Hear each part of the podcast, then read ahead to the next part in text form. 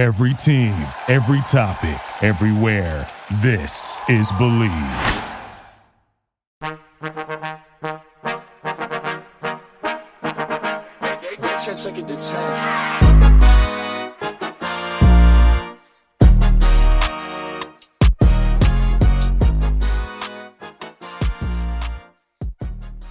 Hello, everyone, and welcome back to Pop Culture University, where we talk about what is going on in pop culture and see what we can learn from it. I'm your host, Petty Eminger. You may know me as Petty Pop Culture from TikTok.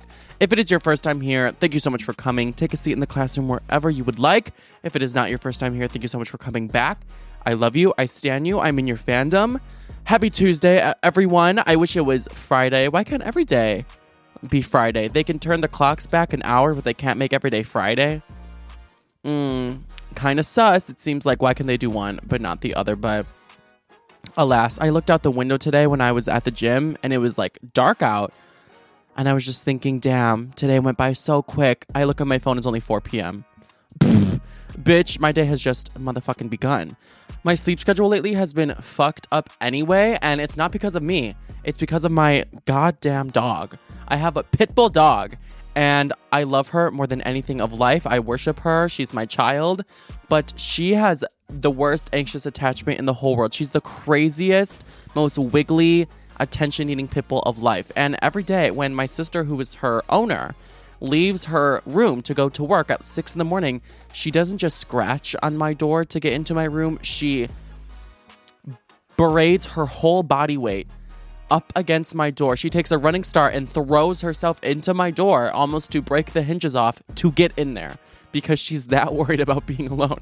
So she wakes me up about every single day at 6 a.m. So I haven't really got a full eight hour through night sleep in a long ass time. But you know what? She's so fucking cute. So I forgive her.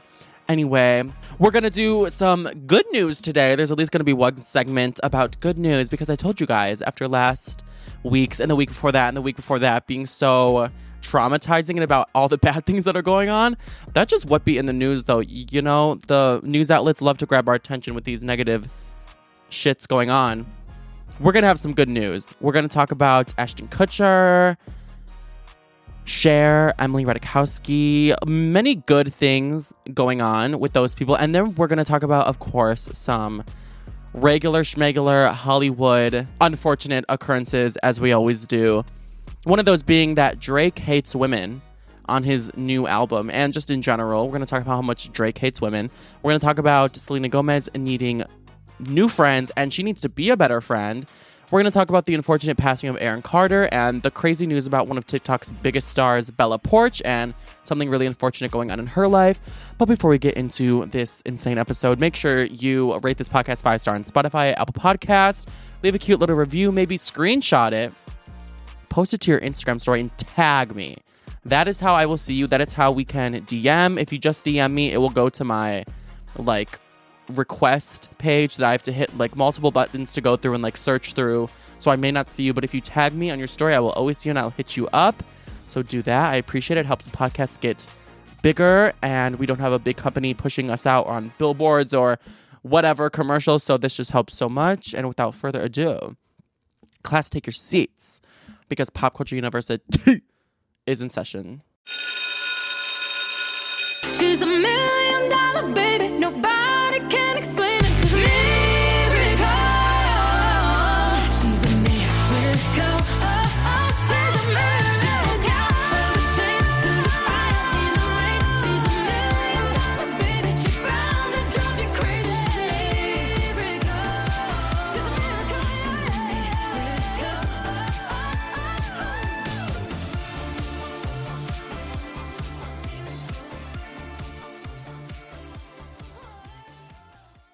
Alas, I did say this episode would be positive, but you know these streets. It's rough out there. There's always something negative to talk about. And unfortunately, there was another death in Hollywood that came way too soon in a young star's life. And of course, I'm talking about Aaron Carter. So if you don't know who Aaron Carter is, he was only 34 and he was famous for his brother being in the Backstreet Boys.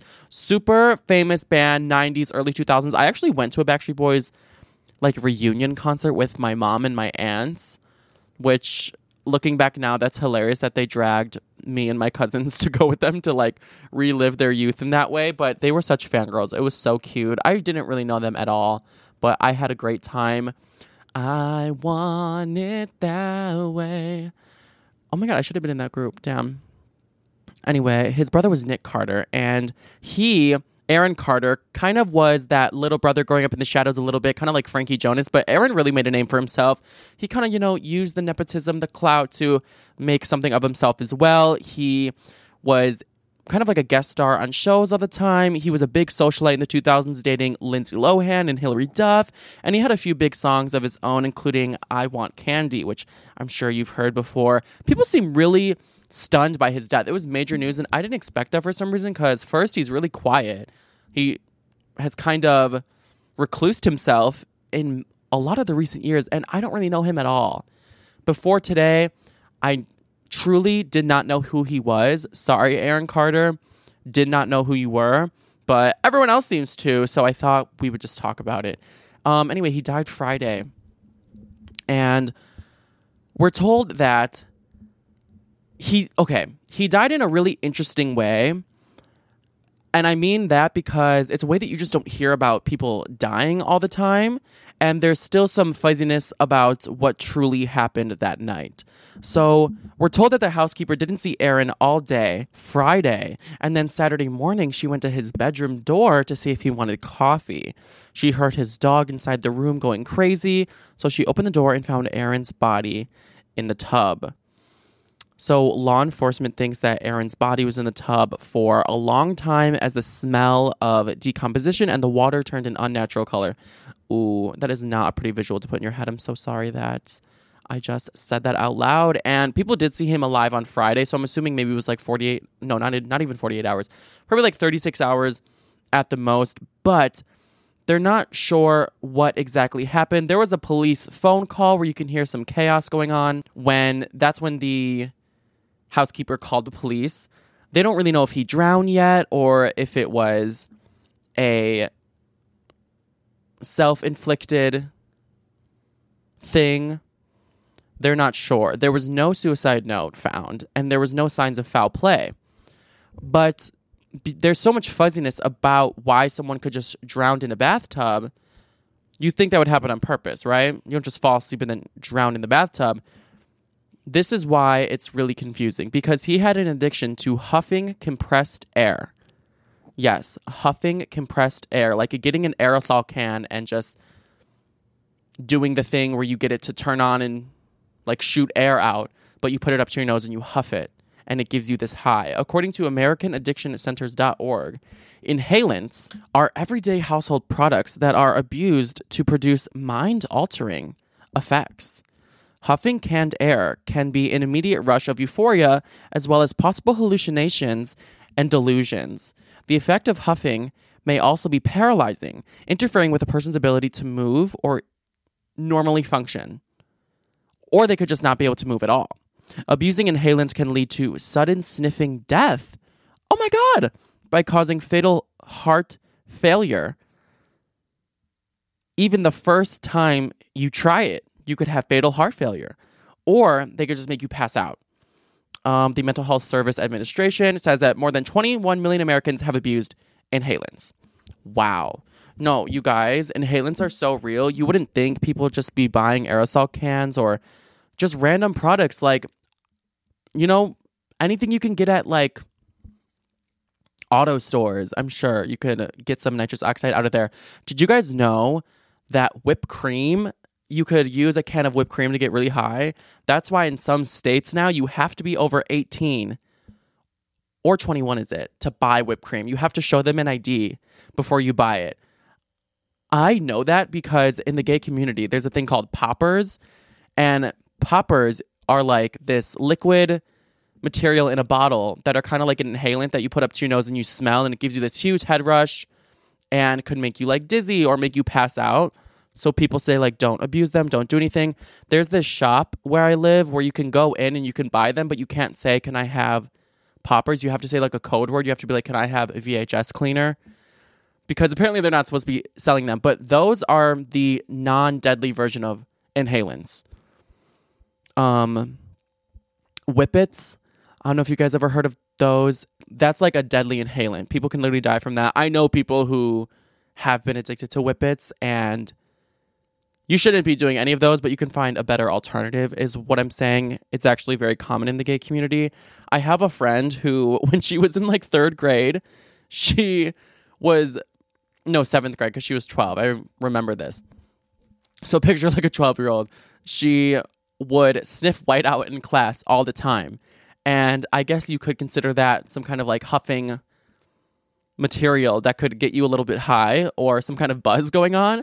So, after noticing how much she would sniff white out, she was sent to the principal's office, but not like to yell at her by the principal or her teachers. They just wanted to like stage some kind of intervention for her to make sure she wasn't addicted to whiteout and wasn't like bringing it home and doing the same thing. Honestly, a good thing to do because you never know. If I was 12 and I sniffed whiteout for long enough, maybe I would want to bring that home and get a little white on my nose from something that isn't cocaine. You know what I'm saying? So, good thing that they interfered. She does not have an addiction to whiteout, oh, by the way. That was snipped in the butt when she was 12. Anyway, continuing on a serious note, there were multiple cans of compressed air in Aaron's bathroom and bedroom, as well as prescription pills. It's not clear if that's what's caused him to drown, but obviously it's a big clue into what may have happened. So, yeah, if he was doing inhalants and we know it can cause sudden death or make you pass out, and it doesn't just make you pass out to the point where you can wake up a second later, it fucks with your brain and the chemistry up there, and like you cannot wake up. So, that could very well be what happened. We really don't know he had a drinking problem as well. And even last week, just on Tuesday, he was pulled over for the suspicion of a DUI. But officers, after doing a field sobriety test, came to the conclusion that he was not under the influence. So good for him, but he did have an alcohol problem. I don't really look at things like this and think, oh, it's his fault. He did this to himself. He's an addict. My first thought is always, oh my God, that poor man was probably fighting so much shit. And he had an addiction problem, which is a serious disease and my heart just goes out to him. It was the disease that killed him. It was maybe trauma that killed him that he was trying to suppress in certain ways because Aaron Carter was notoriously known for being depressed and kind of struggling with mental health in phases publicly throughout his life. He had a lot of trauma, you know. Aaron lost multiple family members, immediate family members, to various causes and then his substance abuse worsened in the aftermath. So Aaron lost his older sister Leslie when she was just 25 to an overdose in 2012. And then his dad died at 65 of a heart attack in 2017. So as you can see, as year go on, more and more trauma is collected. And a quote says he was really torn up when Leslie died, but it was his dad's death that really threw him. He had no one he could trust and no one who trusted him. He was spiraling out of control and he knew it. It was sad to watch. It's actually painful to see him make the choices that he made. And that was a source from Insider. It's really, really sad, really tragic. This is such a heart wrenching thing to know that another human went through and that his coping mechanisms towards his trauma were to use substances, which a lot of people go through. It's a real struggle, a real problem. And the fact that not only did he die because of it, but he was like suffering on and off for so many years makes me so sad. I don't even know him, and I feel all this emotion towards him. And yeah, poor Aaron Carter. Rest in peace, rest in power, sir. So his brother posted a really nice tribute for him, the Backstreet Boy. Nick, he said, My heart is broken. Even though my brother and I had a complicated relationship, my love for him has never ever faded. I've always held on to the hope that he would somehow, someday, walk into a healthy path and eventually find the help that he so desperately needed. Sometimes we want to blame someone or something for a loss, but the truth is that addiction and mental illness is the real villain here. Absolutely, I agree. I will miss my brother more than anyone will ever know. I love you, Chiz. Now you can finally have the peace you could never find here on earth. God, please take care of my baby brother. Oh my God, that's so sad. Mm, I'm gonna cry. Apparently, he had a twin sister too. Oh my God, imagine losing your twin. I would die. That's.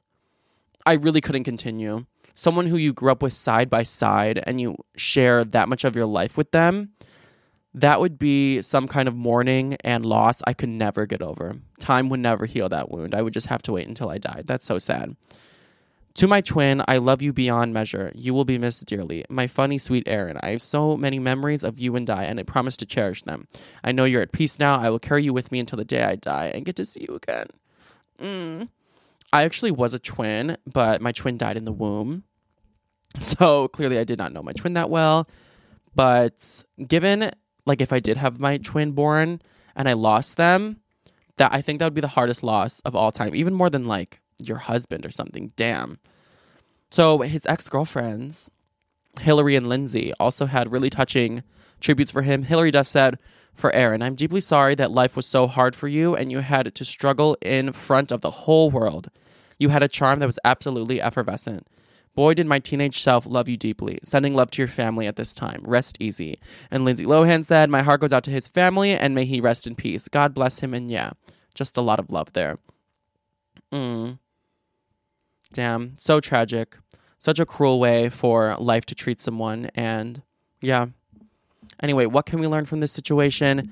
I think we can learn the importance of confronting your trauma and trying your best not to let your trauma become who you are and control your life and dictate you as if you're a puppet that the trauma is puppeteering on strings. It's probably the hardest thing ever to confront it, but it's the most important thing. It's kind of something that we all want to push away and pretend isn't affecting us so much or remind ourselves of the memories of what our trauma comes from, but it's so important. Turning the unspeakable into language is really necessary to make sense of your trauma. Talking to friends, talking to family, talking to a therapist, journaling, it's a great place to start and continue your processing.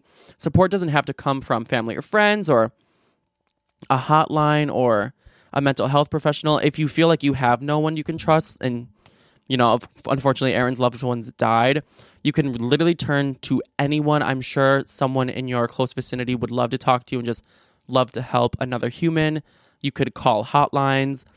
Um, talking to a therapist about how trauma has changed your life can really illuminate your view of your trauma and force you to question it in a way, if that makes sense. And for example, like trauma I had growing up was like being a plus size kid and getting bullied for being fat and made made to be feel like less of a human. Anyone who grew up a plus size kid and then lost weight knows how much that traumatizes you and how much you have this distrust for the world almost because you know how quickly people can turn on you just because the way you look. Once you lose weight, people treat you so much better. So I definitely had a lot of like that trauma growing up and just of an example, like I'm not trying to compare it to Aaron's and say it's as bad because it's not even close, but just an example of like how to question the power your trauma has over you once I took control of my weight and did what I had to do to heal that wound. Like I'm in the gym all the time now. I take such priority of my health and I count my macros. I as I've told you, I have my like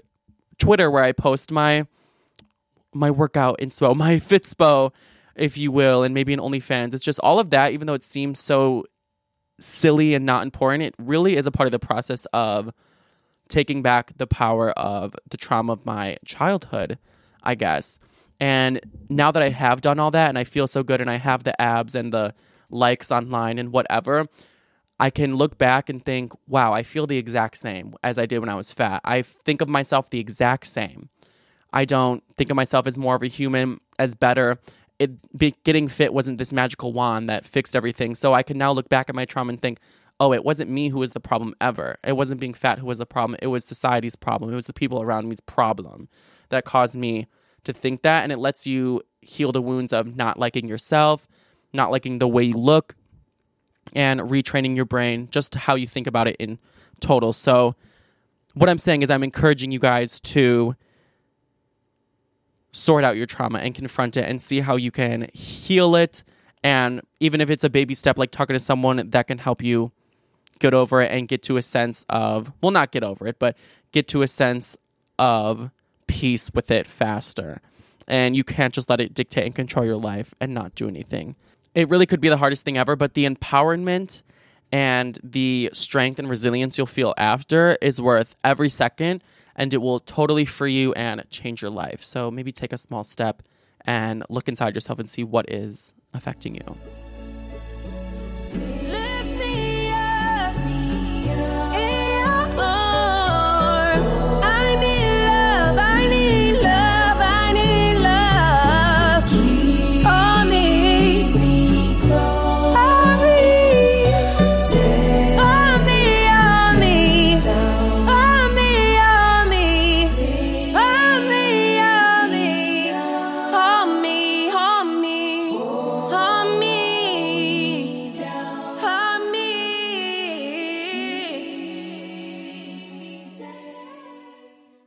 Okay, majorly switching gears, we need to talk about a man who I haven't talked about on this podcast for a minute, and honestly, for good reason.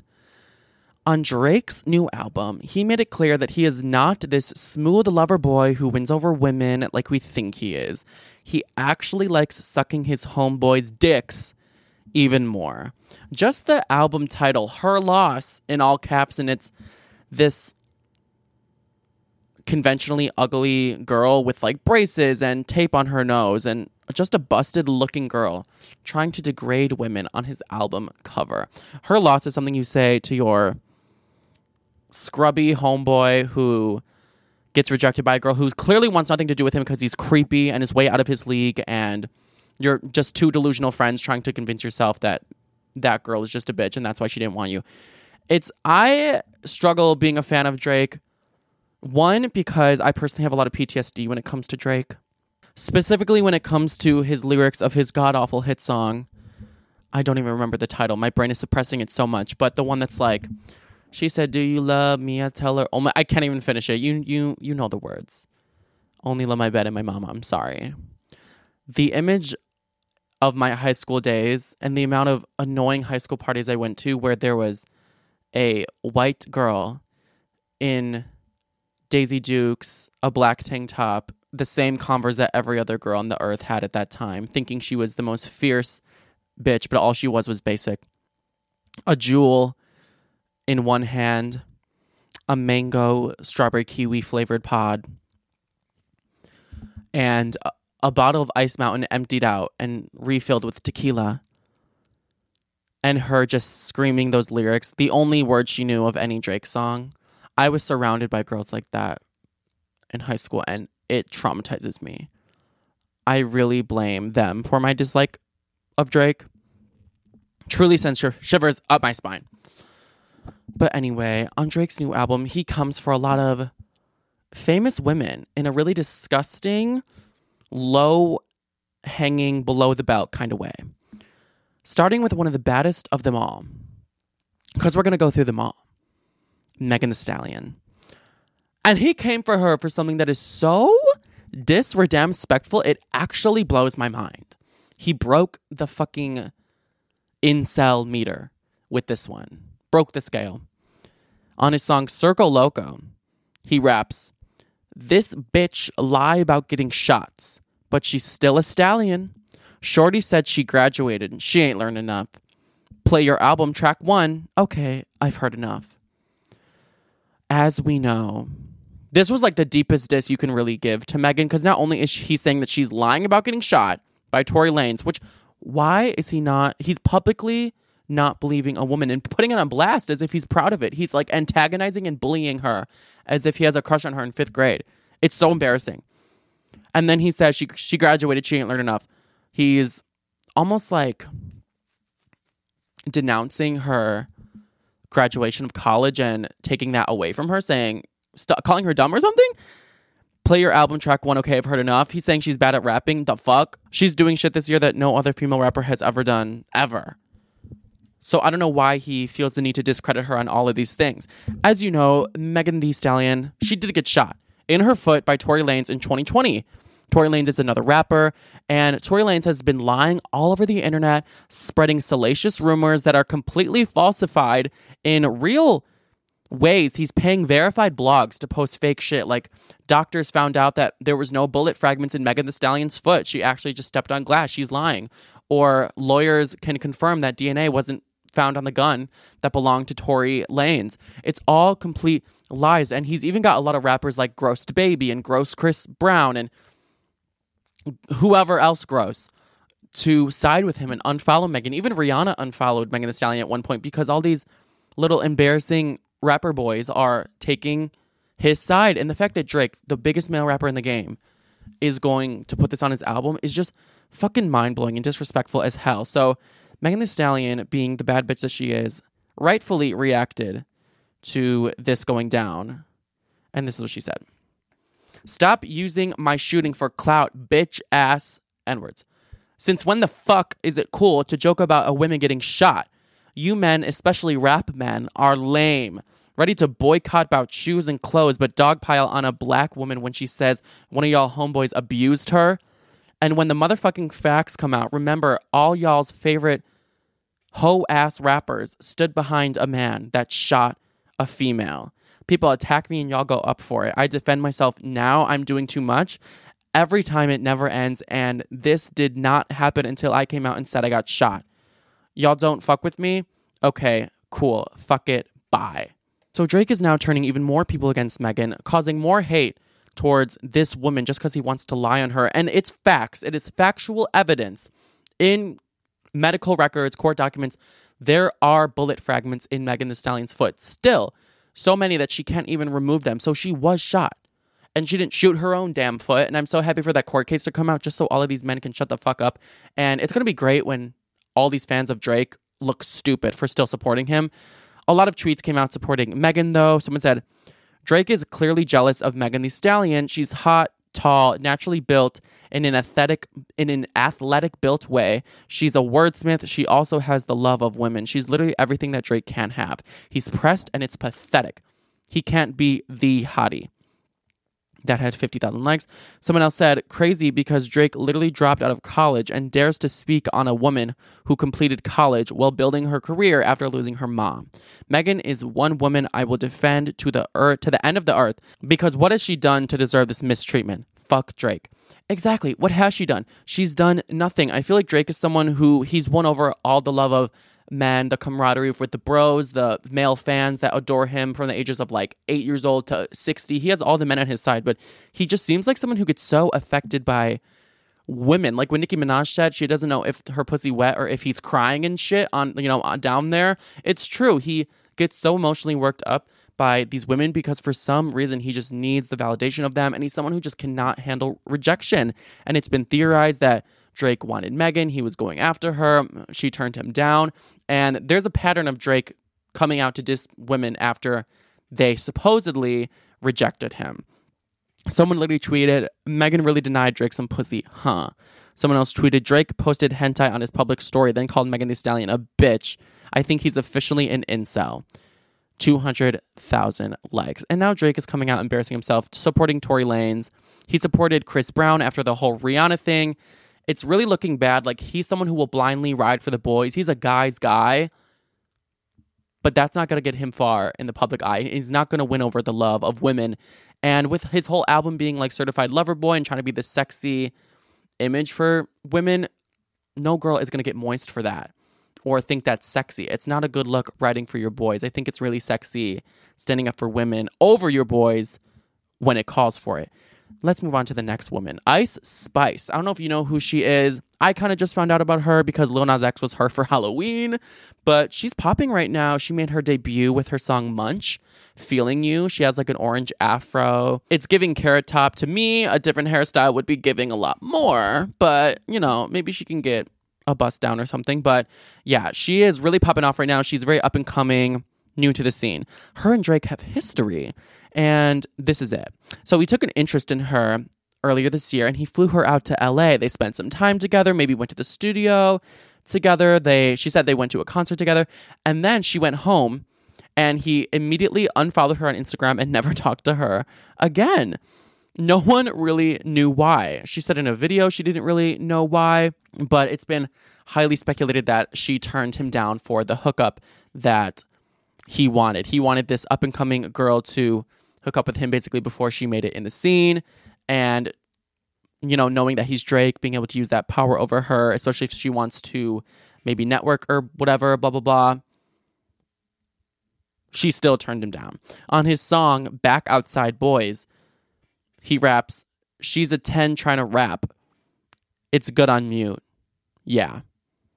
So basically, he's saying that she's just attractive but shouldn't rap.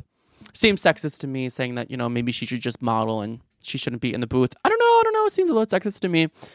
She responded and said, Well, at least I'm a 10. And it got almost 300,000 likes online. The weirdest part about this, though, to me, is that she's 22 and he's like, what, 36? Let me look up his age online right now.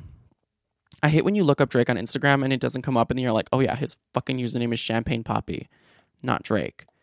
Fuck. Okay, so he just turned 36. That's still weird though. Mm, beefing with a woman 14 years younger than you.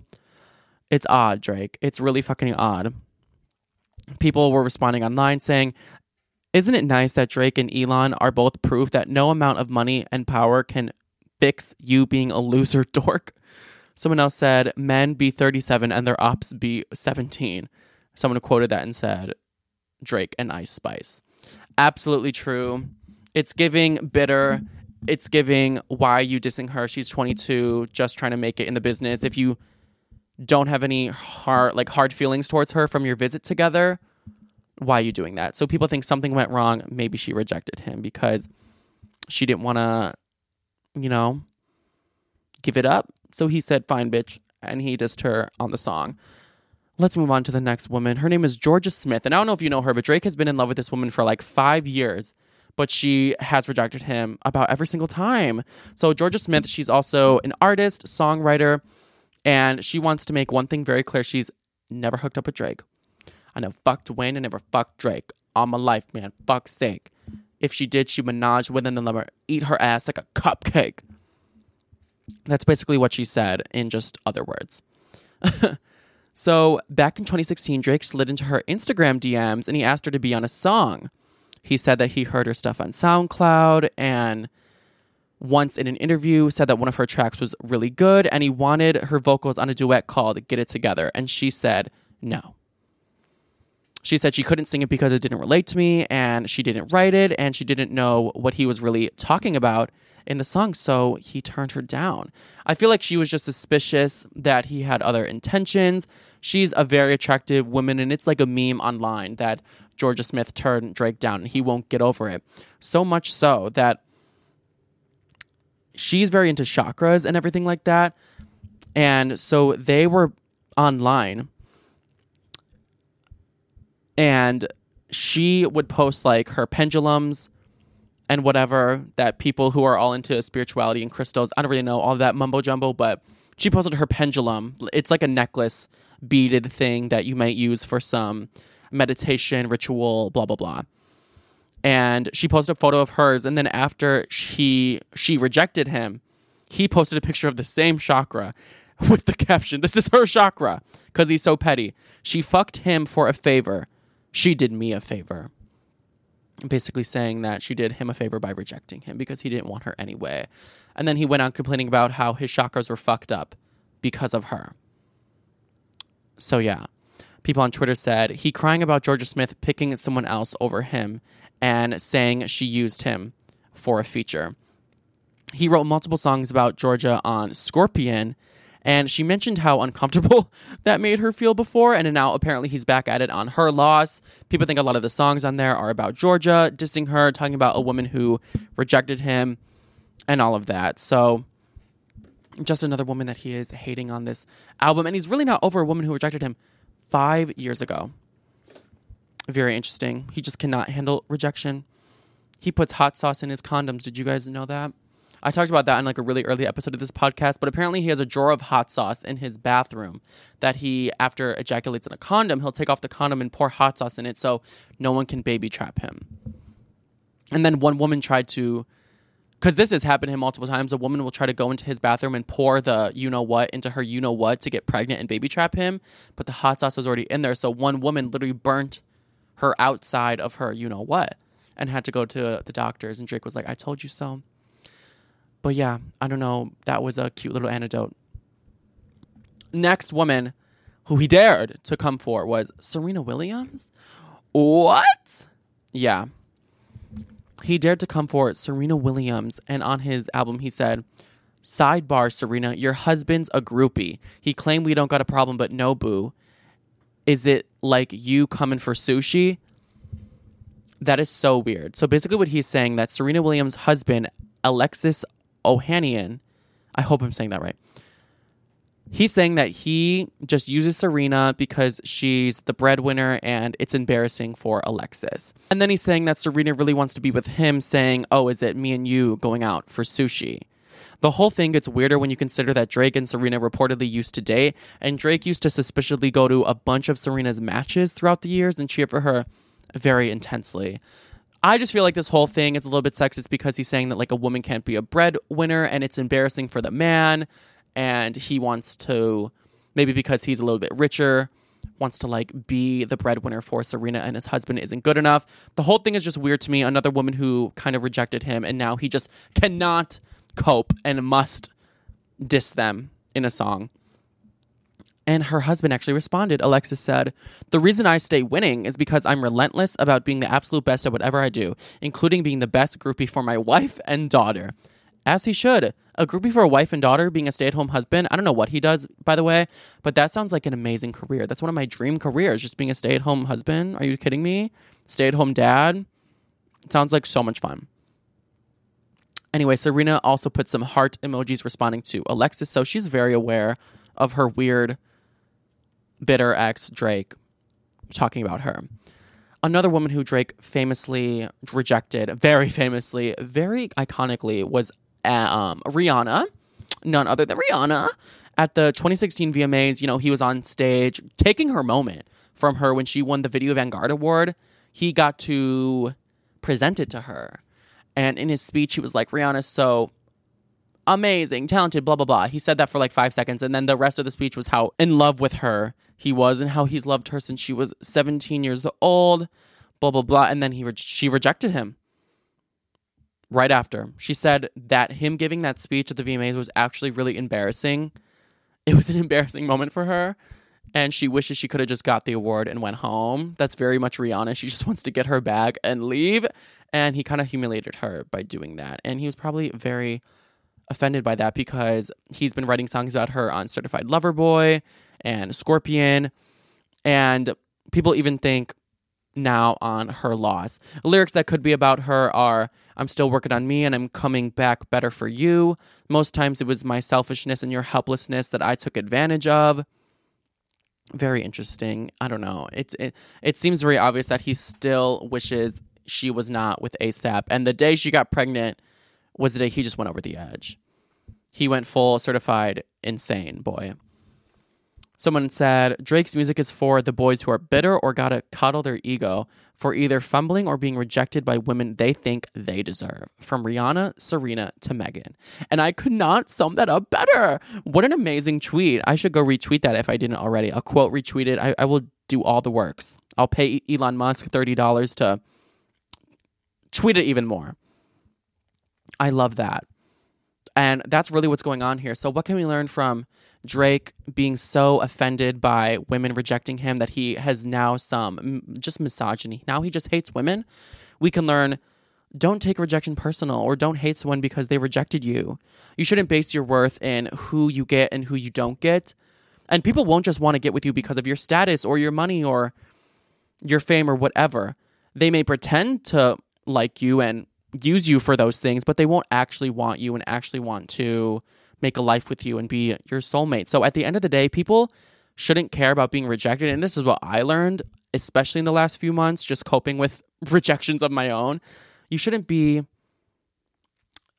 depressed when someone rejects you because truly people want something so very very particular in a person that it could be a whole nuances of a million things that could be the reason that someone doesn't want you or distance themselves or ended the relationship or the talking phase or whatever.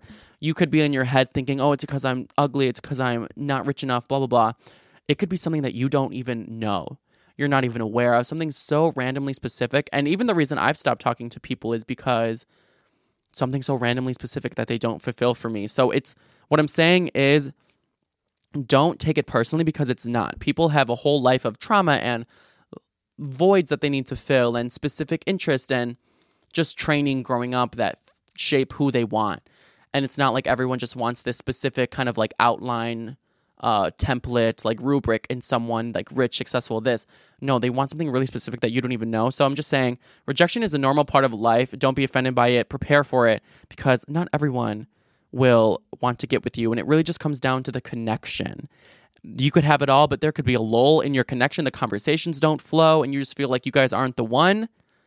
That's probably why you're getting rejected. At the end of the day, the click is just not perfect, and it's not because you're not perfect.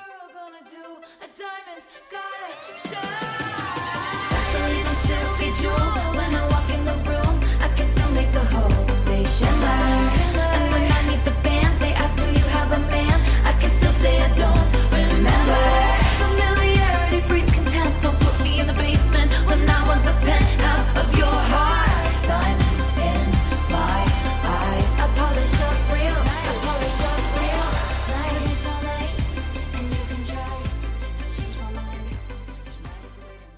Did you guys see that Chris Evans was named sexiest man of the year? Oh, sorry, sexiest man alive from People. I do think Chris Evans is really sexy, and the photo of him on that operating table in Captain America really set me wild. But do I think, do I agree with it? Mm, I don't know. Why do I think Lizzo is the one working at People choosing him to be the sexiest man alive? It should really just be Chris Chris Hemsworth every year. If he's still alive, why is he not the sexiest man every year? He won in the past. The worst thing they ever did was choose Blake Shelton. That was a fucking joke. That's when that little title, Sexiest Man Alive, lost all credibility for me. I think they should put un in front of sexiest when it comes to Blake Shelton, the most unsexy man alive. Anyway, sorry, I need to resist the urge to hate. Resist the urge to hate, Patty. We're going to talk about some good news because I told you guys we get some good news up in here. Not trying to traumatize everyone fully. Maybe I can make good news, like good and fun news. It's like fun news, a reoccurring thing here. Anyway, let's just get into it. So, first set of good news, I'm just going to fire it your way like boo, boo, boo. First set of good news Rihanna and Ariana, both the Annas, new music coming from both of them, Ariana and Rihanna. Rihanna confirmed it. She said, Super Bowl is one thing, new music is another thing. Do you hear this, fans? The second I announced this, I said, Oh my God, they're going to think my album is coming out. But, well, she doesn't have an album coming out. She does have new music coming out. Ah! That's so exciting. Hopefully, it's something like Rihanna, Rihanna, not Rihanna for Black Panther or for a movie soundtrack because that was a little more, you know, cinematic, more movie esque. We, we it, it was cute. We need something that will make us want to take all of our clothes off in the club. That's what we need. I need to throw some mass. I need to be on seven drugs in the club to Rihanna. Ariana was back in the studio today posting on her Instagram story, and I miss Miss Ponytail so goddamn much. I'm such an Arianator, but it's hard when she's like ghosting me right now. So, whatever. Other really nice news is that Ashton Kutcher, I think this may be the first time I'm talking about him on here. Oh no, I think I talked about him when he said that he doesn't shower and doesn't bathe his kids. Anyway, Ashton Kutcher, he's 44 years old and he just finished a marathon yesterday because he wants to raise money for his foundation, Thorn, which helps fight child sex abuse. I love that. How fucking iconic, how amazing of him to use his platform and not only to use his platform, he didn't even have to run this mile. Fuck. He just could have, you know, he's Ashton Kutcher. He could have just done something else. But he did the whole damn thing. He ran 26 miles in the time of three hours and 54 minutes. Why is that not even that long? Three hours and 54 minutes is how much time it takes me to build up the courage to get off the couch and go jog. Do you know what I'm saying? That is astounding to me. There's a bunch of marathons going on this week. Uh, I think the New York marathon, people posting TikToks about it. Why is everyone and their mom and grandma doing a marathon? I cannot do that shit. I do enjoy running sometimes, but I'm telling you, by mile two, I'd be in the hospital. By mile two, my back would would just collapse within itself. My spine and lungs would just fully break. I have a bad back. I really cannot do marathon, and it's not something I feel the need to do. I don't need the bumper sticker that says 26.2 that fucking bad. I it just n- there's nothing to gain from me. There's only a lot of pain to be had. And I would almost feel annoying if I did a marathon and then kept telling people I did a marathon because that's the only reason people do it. Anyway, it's just not my vibe. But he did raise over a million dollars. He raised one million sixteen thousand five hundred forty-one dollars and two cents. Slay. I love that for him. He's an icon, and he said, "I put that kid on the other side of the finish line. I know she's out there, and I want her to know that somebody's coming for her." Oh, that's so sweet. Oh my god, he's such a legend for that. Truly, I love him for that. I can't even explain. Someone else I love for something they said this week is Emily Ratajkowski she told the world that she doesn't really believe straight people exist this week. she said, I think sexuality is on a sliding scale, and I don't really believe in straight people. Finally, someone saying what we're all thinking. I love just like throwing statements into normal conservative people's faces like that who you know they'll be like i don't believe in trans people i'm a he i'm a him i'm a man I love just throwing opposite but equal statements in their faces. Like, I don't believe in straight people and just seeing them go wild. And truly, I agree. I don't believe in straight people. I think all straight people are lying. And I always say that. I, know, I don't trust any straight people. Um, I am dismissing their experience. I am totally denying their reality of being straight. I think they are attracted to at least a little bit because sexuality is a sliding scale, the opposite sex or somewhere in between. If they can't deal with that, that's that's like a conversation to be had in like the year 3000 where people can deal with that shit. Emily Ratajkowski is just living in 3000. But if you're straight, like maybe you can change my mind that it's real. Maybe I'll believe in them. But for the most part, no, I'm not going to believe in straight people. Something else really amazing. Did you guys know? Wait, I'm, I'm sorry. Before we go to the next thing, I went to the zoo this week. I didn't know that reindeer existed. I thought reindeer were a part of the whole Christmas mythology cinematic universe. I thought they were fake. I thought no deer had giant antlers like that. So when I walk in and the first animal I see is a reindeer, I go, "What? Are we in the Magic School Bus Zoo? What what foreign magical land is this? The North Pole?" I say out loud, "I didn't know reindeer exist," and people turn to me like, "Dumbass." Truly, just I swear I was told I knew deer exist, never knew reindeer existed until yesterday. So crazy to me. Still don't think straight people exist. I didn't see any straight people in an enclosure at the zoo. That would have been a sight to behold. Anyway, other amazing news: DaBaby is flopping. I mean, that's a win for the gays. DaBaby flopping is great news to me because he's literally a danger to society. So what's going on with him right now is that he is flopping so hard. His album did worse sales than Bhad Bhabie. I'm not even kidding. And now he's trying to sell out tickets to shows and they're doing so bad with sales that even in a venue of only 1300 people, he can't sell it out. So his tickets are now going on basically buy one get one free. Um a buy one get one free ticket offer is currently happening for DaBaby's upcoming show in Birmingham, Alabama. That is so sad. Only for a crowd of 1300 people. I mean, is he in an isolated like town of like is is there no one nearby to go to this show or do are people just really done with him? Because that's truly amazing if people are just really done with him and bad things should happen to bad people like him, especially people who don't apologize and don't seem sincere and just continue being trash. Someone tweeted, DaBaby selling his tickets BOGO has got to be the saddest shit ever for a rapper. And it's crazy because nobody else hurt his career more than he did. Talk about self sabotage, a lack of situational awareness, and ego. Absolutely. Agree. Something else going on is amazing. That's a win. Is Kanye West said he's not going to talk for 30 days straight. Um, a fucking win. Are you kidding me?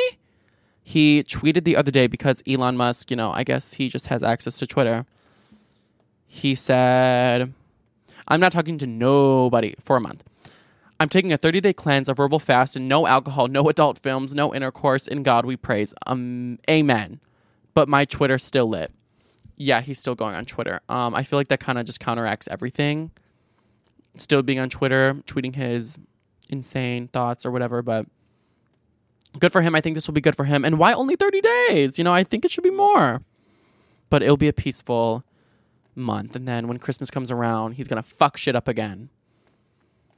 Something else going on with Kanye is that two black radio hosts in Arizona roadblocked Kanye West from selling t shirts that said White Lives Matter because they trademarked the phrase just so Kanye can't have it. Their names are Ramses and Quinton, and they're iconic. And they said once it was clear that someone stood to gain significant profit from it, because as you've seen, even though Kanye West says some really hurtful, divisive, and sometimes crazy things, he has built a zealot following, and every time he releases something, it sells out. So they bought the trademark and basically just said they wanted to do so so that phrasing doesn't end up in the wrong hands and people are walking around wearing it everywhere. And I think that's really smart. They Kanye could potentially buy it out from under them for a billion dollars or whatever the price was, but with his budget these days, I don't think he'll be doing that. So they really put a stop to that. Before I filmed this podcast, I just drove to the gas station to get some Powerball tickets for the lottery. I don't know if you guys saw it's 1.9 billion dollars right now. So I hope I win. Imagine me being a billionaire and Kanye West isn't. That's the world I want to live in. The first thing I do is let Kanye know that I'm a billionaire and he isn't, some way, shape, or form. I would pay Con- uh, Elon to send a tweet to Kanye. That'd be iconic. So if I, I, I, I truly wouldn't tell anyone if I won the Powerball because people get killed for winning the lottery. But if I start acting like I have a billion dollars, you guys know. All right. I'd still do this podcast though. Honestly, I'm. I'd get so fucking bored, and this just truly makes me happy. I would just do it in a much more relaxed way on a private island somewhere. And I want that for me. They're having a problem like pulling the numbers right now. It seems kind of suspicious. They're they're delaying it when they're going to pull the numbers. So, if you guys win, maybe sauce me some money. But yeah, I'm very excited for that. Um, last thing I want to talk about in this fun little section is that Cher, the powerful and great Cher. Cher is 76. Looking better than ever, though. She really does still have it, in my opinion. She's now dating a man who's 36. So they're 40s, 40 years apart. And people have, as you can expect, a lot to say about that. He's a music executive. He's really cute. He's dark skinned. He has bleached blonde hair. He has a really cute face. And he was last linked to dating Amber Rose. His name is Alexander. Dating Amber Rose is like a rite of passage for men to then date someone very famous, if you think about it. Like Kanye did Amber Rose, then Kim Kardashian. Like she's just a rite of passage. But their relationship ended in August 2021 after three years together after Amber Rose accused Alexander of cheating on her with 12 different people. So that's not good.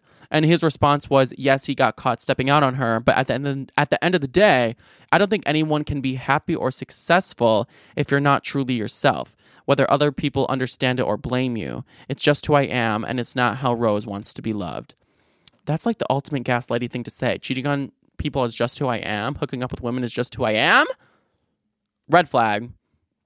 Cher seems to not give a fuck though.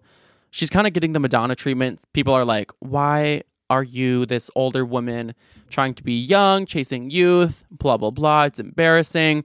But she just said, haters are going to hate. Doesn't matter that we're happy and not bothering anyone. Love doesn't know math, it sees. And then she just put a heart emoji. I love that. And I feel like Cher, this is like very empowering for women everywhere to not give a fuck about being labeled as a cougar or embarrassing if you're older. That's just ageist, if you ask me. And Cher is timeless. At the end of the world, what is going to be left? Cockroaches and share. Cher will always be here along with cockroaches. So she's not going anywhere, any fucking where. So let her have her boy toys.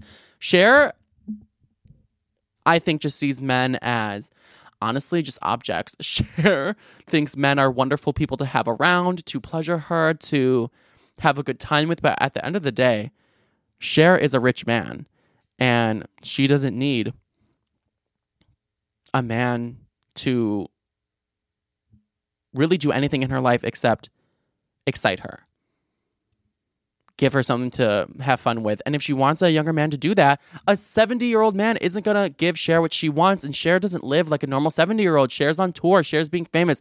They're not going to be able to keep up with her. So in this case, just because they are so mature and into their 30s at least, and it's not like she knew him back when he was 17 or anything, I think it's okay. I think the shared experience of him being a music exec, them having both that youthful energy, go for it, Cher. I love it.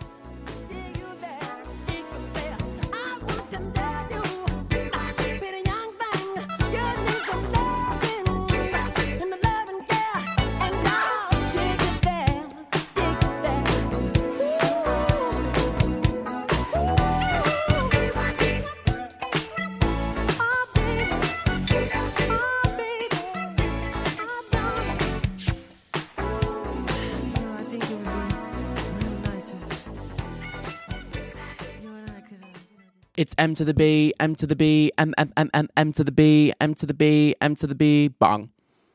That was my intro to this segment. If you guys don't know who Bella Poarch is, really no one in the world even knew who she was until today because she keeps secrets. This is a celebrity. Her name is Bella Poarch. She is the third most followed TikToker on the platform, 92 million followers. You know, I'm almost there. I'm about to hit 3 million, Bella. We're about to have some beef, you know?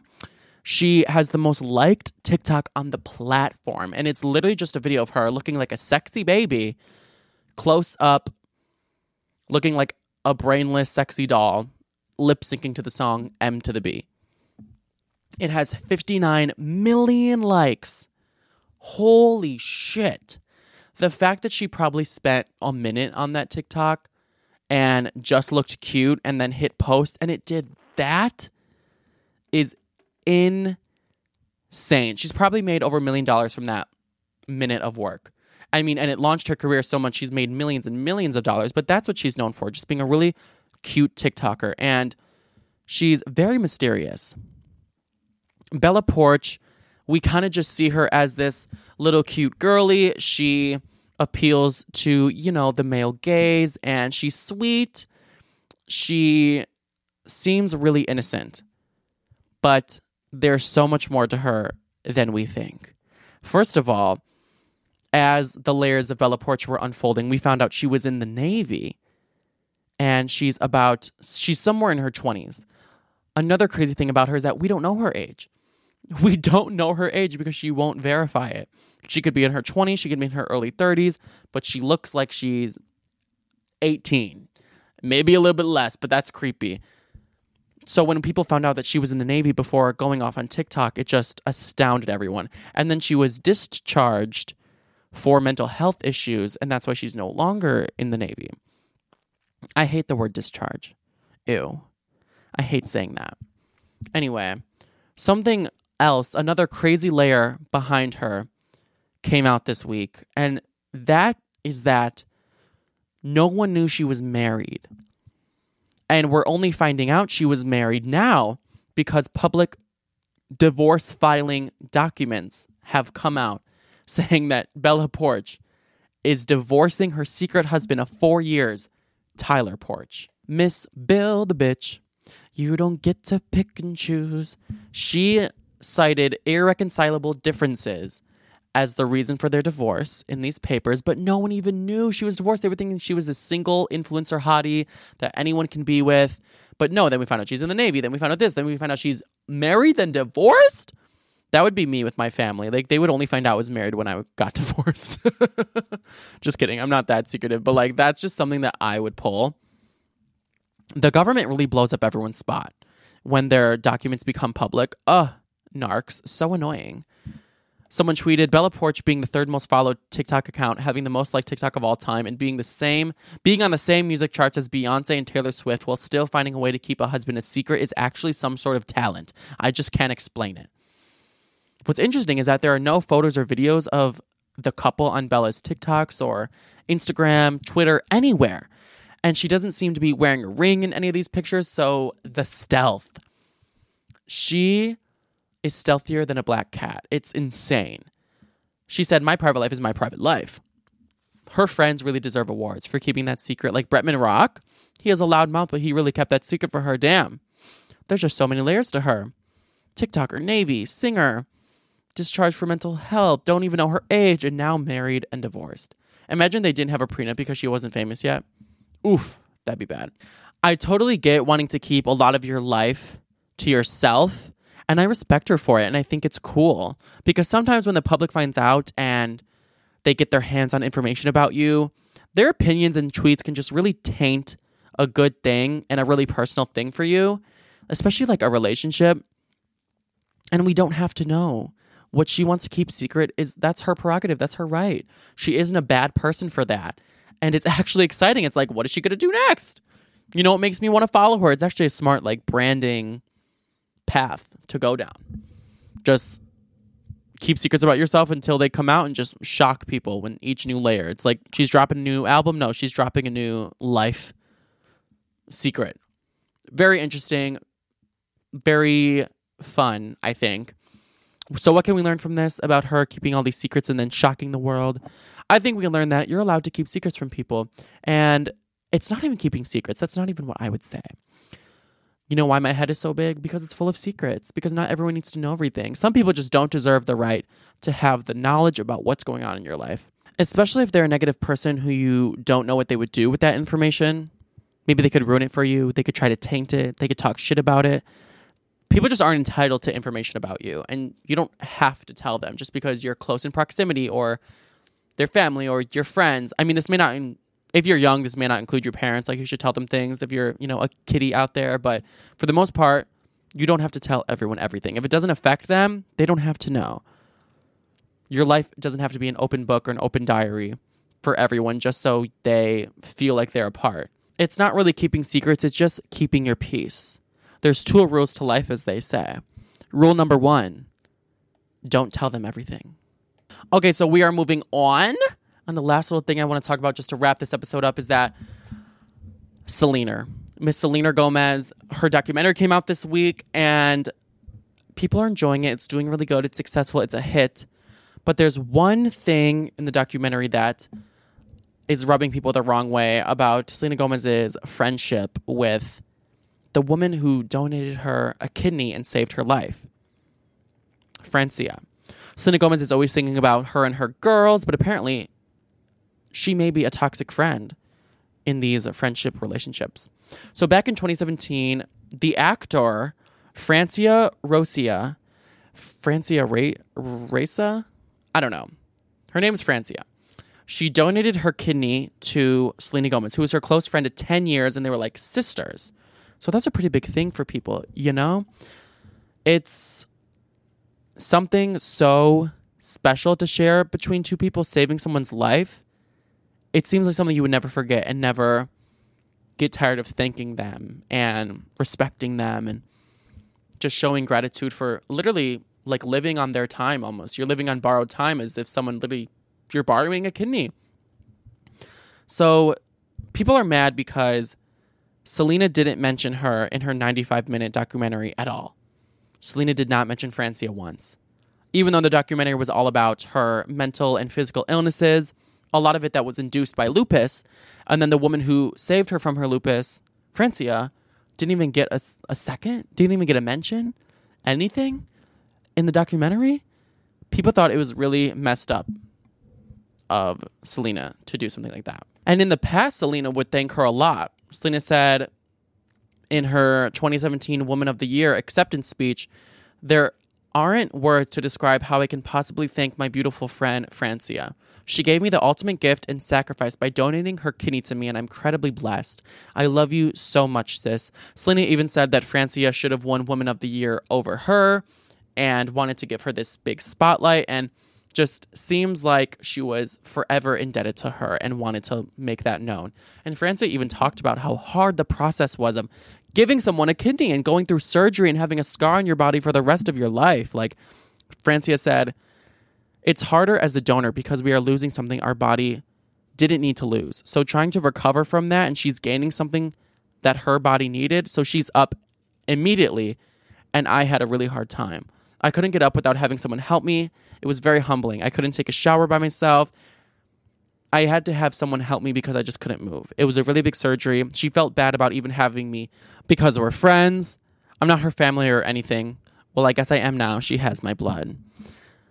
It seems very sweet. It seems like, I mean, if I donate a kidney to someone and I had to go through all that and I have a scar in my body, a big ass scar for the rest of my life, I'm gonna need some sort of compensation.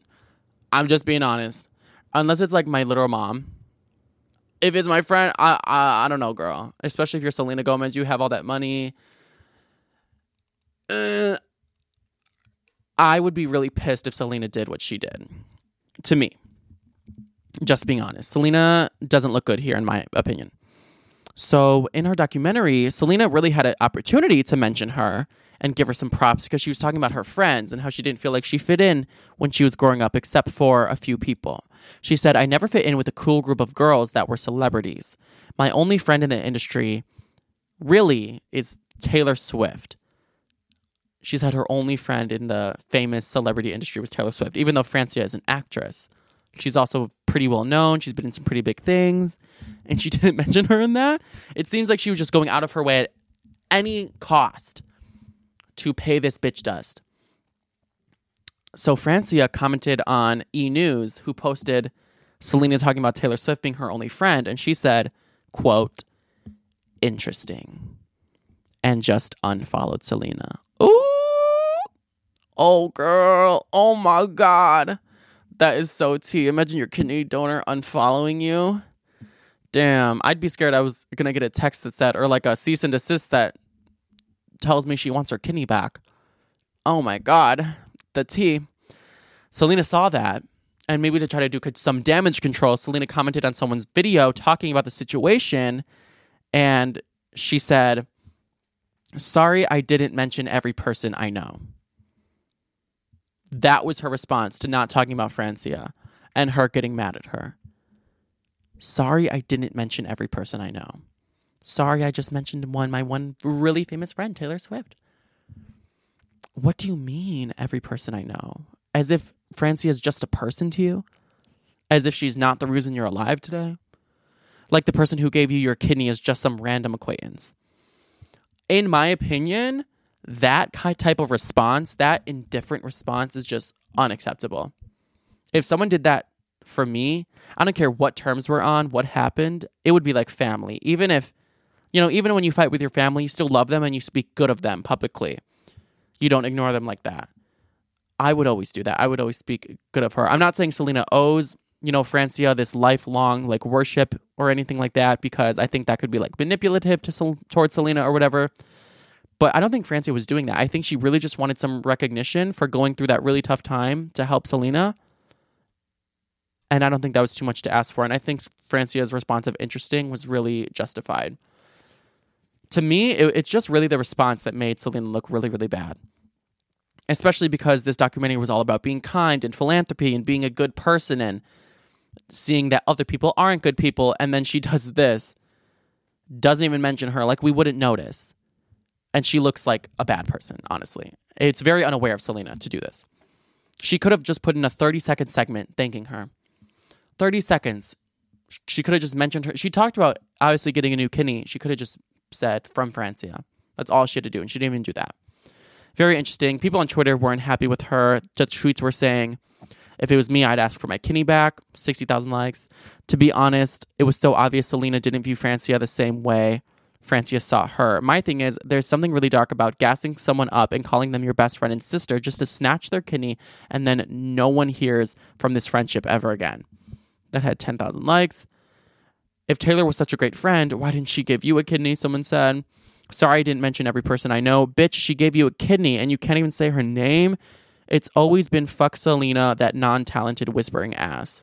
I mean, I don't condone that or agree with that. That's just what someone else said.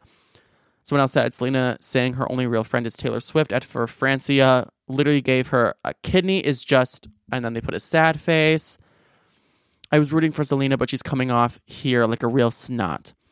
I was giving her the benefit of the doubt, but this comment is just not a good look for her. Lastly, someone said, It's just such a shocking thing to say. I would have thought it was fake. Yeah, I agree. It really just comes down to Selena's response to me. It just seems so like just nasty and indifferent. And there just had to be a better way to say that. Sorry, I didn't mention everyone I know. What a it's almost like Selena like wanted to be a little bit mean to Francia.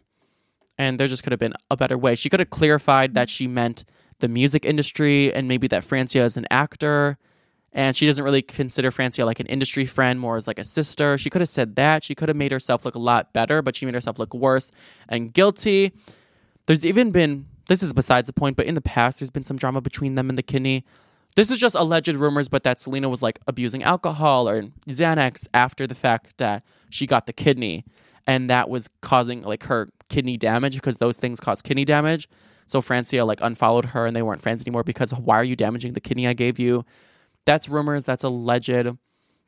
One time, Selena did post a TikTok of her where she was joking about drinking a lot of alcoholic binge drinking. And someone commented, Why is this funny? And she said it was just a fucking joke. Very interesting. I don't know. There's not always fire where there is smoke, but I don't know. It's just very interesting. But anyway, something that I think we can learn from this is just showing people respect and just common human decency. Like I think Selena missed the mark to do. You don't have to love someone or even like someone, but if they have done a great thing for you and made such an impact on your life that is so irreplaceable and priceless, such as saving her life, you can at least give them a little respect. Giving people props where they deserve them, even if you don't like them, is just a good life practice. It's not going to hurt you to revere someone. You can hold someone at a distance and maybe not agree with everything they've done and not be the best of friends, but still show them love and respect from afar. And you can end a friendship and still pay them respect from the other side and remember what once was in a good way because they literally used to be sisters. And if Francia is going to go to her 30th birthday party just a few months ago they're clearly not on the worst terms. So it seems like Selena just, for no reason, didn't respect Francia for the major ultimate sacrifice that she gave Selena.